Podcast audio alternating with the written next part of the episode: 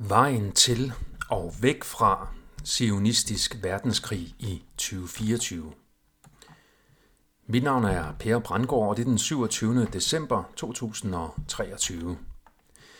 Jeg beskriver her, hvordan jeg opfatter situationen i Israel som optakt til sionistisk verdenskrig i 2024, og hvad vi kan gøre for at fremme fred i verden ved at se mørket og bedraget i øjnene. Som jeg talte om i min video i går, frygter jeg og andre politiske observatører, at Gazakrigen kan blive en global krig i 2024. Den krig bliver, som så mange andre krige, ikke en spontan krig, men en iscenesat og fremprovokeret krig, drevet frem af magthavere med sionisme som fælles tema. Den sionistiske agenda handler om religiøse, økonomiske, geografiske og racistiske motiver samtidig, hvor nogle aktører er mere drevet af et og mindre af andre motiver i det sionistiske motivationsmix. Leonid Savin beskriver i en artikel fra 1. december, hvordan kristne sionister er et lige så stort problem som judaistiske sionister. Både de kristne og de judaistiske sionister er en dødskult, der af religiøse grunde accepterer ondskab i verden frem til den store dommedagskrig, og først derefter kommer der fred i verden. De er enige om, at nationen Israel skulle etableres og nu øh, styrkes, for så til sidst at bekriges af, hvad de opfatter som de onde, hvorefter Israel vil sejre og blive verdens hersker. Noget i den stil. Det er min opfattelse, at Israel under ledelse af ultrasionisten Netanyahu, der i mange år har været under massiv påvirkning af Chabad Lubavitch-kultens ledelse, nu arbejder proaktivt på at fremprovokere en militær modreaktion fra muslimske nationer for at forsvare den muslimske befolkning i Palæstina mod det igangværende blodbad og folkedrab. Når de ikke har grebet ind endnu, så kan det skyldes, at de har gennemskuet Israels dybere agenda med provokationerne, og de ved, at de får både Israel og USA på nakken, hvis de prøver at stoppe folkedrabet i Gaza og på Vestbreden. Det er således et stort dilemma, at Israel dræber kvinder og børn, og hvis nogen med magt griber ind, så sætter det 3. verdenskrig i gang med store konsekvenser for dem selv. Den nation, der er mest iscenesat til at gribe ind, er Iran. Vi får så 3. verdenskrig med Iran, Rusland og Kina som de onde, set fra den danske sionistiske regerings perspektiv, og USA, Israel og NATO som de gode. Dette er imidlertid en bedragerisk iscenesættelse, også fordi den øverste ledelse af i hvert fald både Rusland og Kina og formentlig til dels også Iran tilhører den samme klub af psykopater med alt for meget magt. Iran er ikke helt med i det private netværk af sionistiske centralbanker. Samtidig er Iran rig på olie og guld. Sionisterne har siden 9-11 ønsket at slutte af med Iran, men de har været nødt til at ændre planer, da det ikke lykkedes at få gang i en stor nok krig mod Syrien, under dække af at bekæmpe islamisk stat i Syrien. Det er et stort projekt at starte store krige baseret på bedrag, når man skal have sin befolkning til at tro, at man er på de godes side mod de onde. Du husker måske de skråsikre påstande om, at Iraks Saddam Hussein havde masseødelæggelsesvåben og var vært for islamistiske terrorgrupper.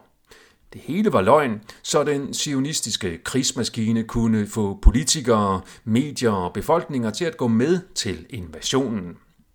Sådan var det også med den første krig mod Irak, hvor løgnehistorien var, at Iraks soldater hæv spædbørn ud af kuvøser og smed dem på gulvet for at dø. Nu handler løgnehistorierne så om Hamas, hvad de gjorde den 7. oktober og hvem de egentlig arbejder for, dybest set. Det er nu de løgnehistorier, der legitimerer Israels folkedrab via selvforsvar i Gaza. At der er løgn i historierne betyder ikke, at alle historierne er løgn. Jo mere sionisterne kan få islamisterne til af egen fri vilje at opføre sig sindssygt som nyttige idioter, des bedre er det for den sionistiske agenda om magt via offerstatus. Den bedste løgner er den, der ikke selv ved, at han lyver. Politikere og medier, der ikke graver dette spadestik dybere i den sionistiske strategi, medvirker reelt i folkedrab og krigsforbrydelser, efter min mening. Mens de narcissistiske og supremacistiske aspekter i sionismen har tydelige judaistiske rødder ideologisk set, så er der på verdensplan langt flere militante sionister, der identificerer sig som kristne, end der er militante sionister, der ser sig selv som jøder. Specielt i USA er den kristne sionisme en religiøs bevægelse med mange følgere. De kristne sionister tror for meget på det gamle testamente, og så fortolker de Johannes åbenbaring på en meget skadelig måde. Det fører til en religiøs og politisk ideologi, der i fanatisk grad støtter staten Israel, og som ser igennem fingre med verdens ondskab, da man tror, at verdens ondskab er tegn på, at dommedag er nær, og derefter kommer Jesus tilbage og skaber fred. Men først derefter. At bekæmpe ondskab nu kan derfor forhindre Guds plan, tror disse kristne fanatikere. Det spiller godt sammen med jøder og andre, der praktiserer luriansk kabbala i ånden fra Shabbatai Sevi og Jakob Frank. Det er religion, når det er værst. Løsningen er folkeoplysning om samspillet mellem værtslig magtudøvelse, politik og religion, spiritualitet.